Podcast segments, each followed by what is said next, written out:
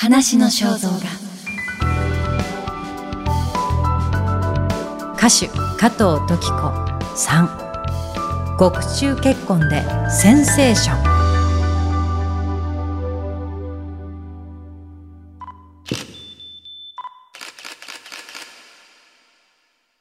1960年6月15日。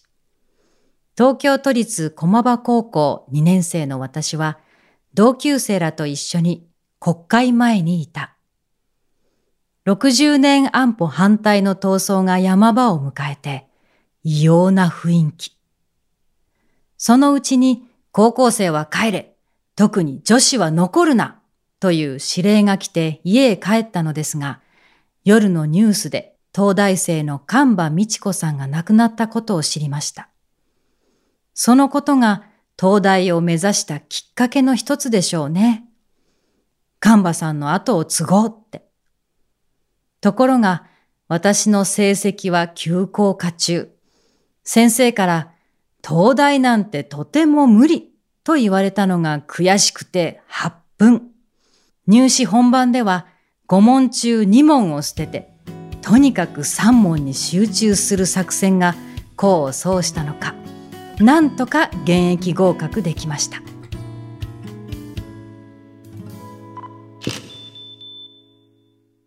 東大文学部西洋史学科入学37年。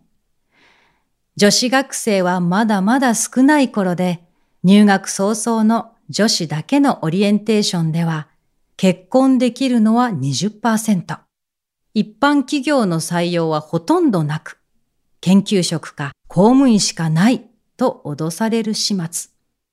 文学部でも女子は少なかった。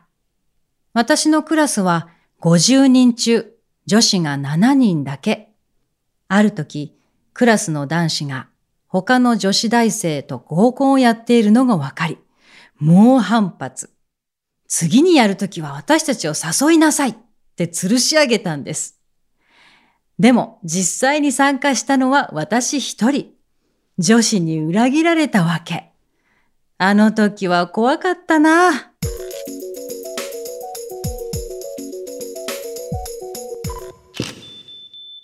すでに学生運動とは距離を置いていた。演劇活動に熱中し、本郷の専門課程へ進む3年生の頃には、ほとんど講義に出なくなっていましたね。コンクールに優勝して歌手デビューが決まり、大学からは足が遠のくばかり。6年かかってなんとか卒業単位を取った1968年、東大卒業式ボイコット闘争が行われていた時、振袖で来てほしいという女性週刊誌の要請を振り切ってジーパンで会場に。そして、運命の人と出会う。ジーパン姿の週刊誌の記事を見た友人が相談があるという。行ってみると、一緒に学生運動のリーダーだった藤本敏夫がいたのです。彼は私に学生の集まりで歌ってほしいと言いました。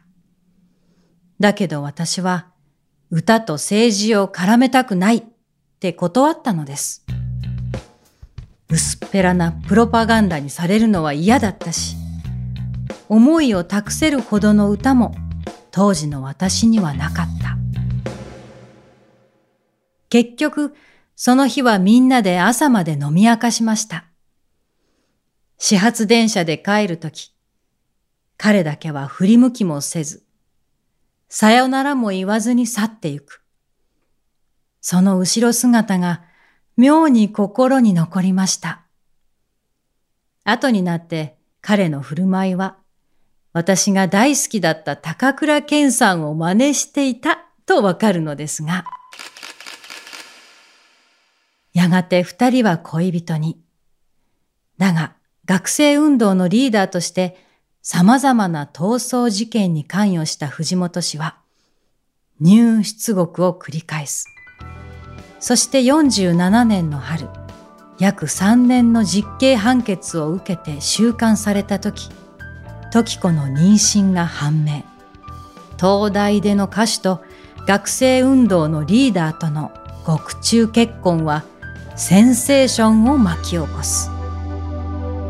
話の肖像画